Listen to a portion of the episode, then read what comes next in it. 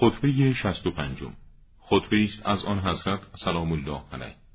در این خطبه مباحثی لطیف از علم الهی آمده است. ستایش خدای راست که حالی از او به حال دیگرش سبقت نگرفته تا برای وجود یا حال او آغازی پیش از پایانش بوده باشد و برای او ظاهری باشد پیش از آنکه باطنی گردد.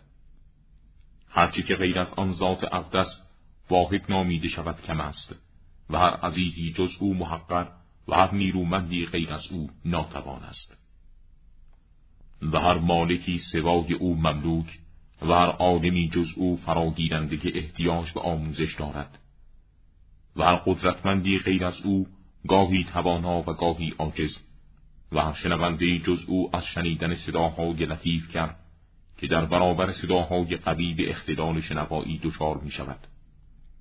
هر کسی غیر از او محروم از شنیدن صداهایی است که در فاصله دور به وجود می آید.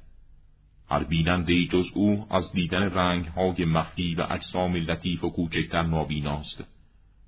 هر موجودی آشکار جز او غیر باطن است و هر موجود باطنی غیر از او غیر ظاهر. مخلوقات را نه برای شدت دادن به سلطه و اقتدار خود آفرید و نه به جهت بیم از حوادث کمین گرفته زمان و نه برای کمکجویی در برابر مخالفی که به مخالفت با او قد برافراخت باشد. و نه برای به دست آوردن قدرت برای پیکار با شریک پرنخبت به کسرت نیرو از دگردن کشی که با اعتلا جویی رویاروی او ایستاده باشد.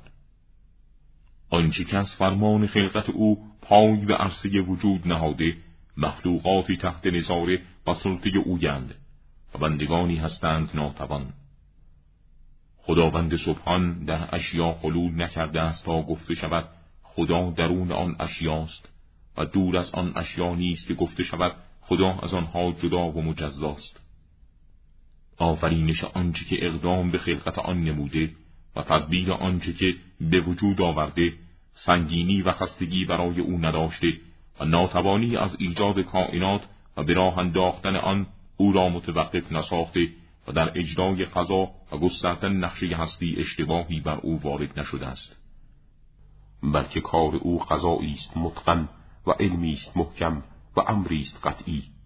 خداوندی که مورد امید و آرزوی بندگان فرو رفته در عذاب و نکبت هاست و مورد بیم و خلاص قوت وران در نعمت ها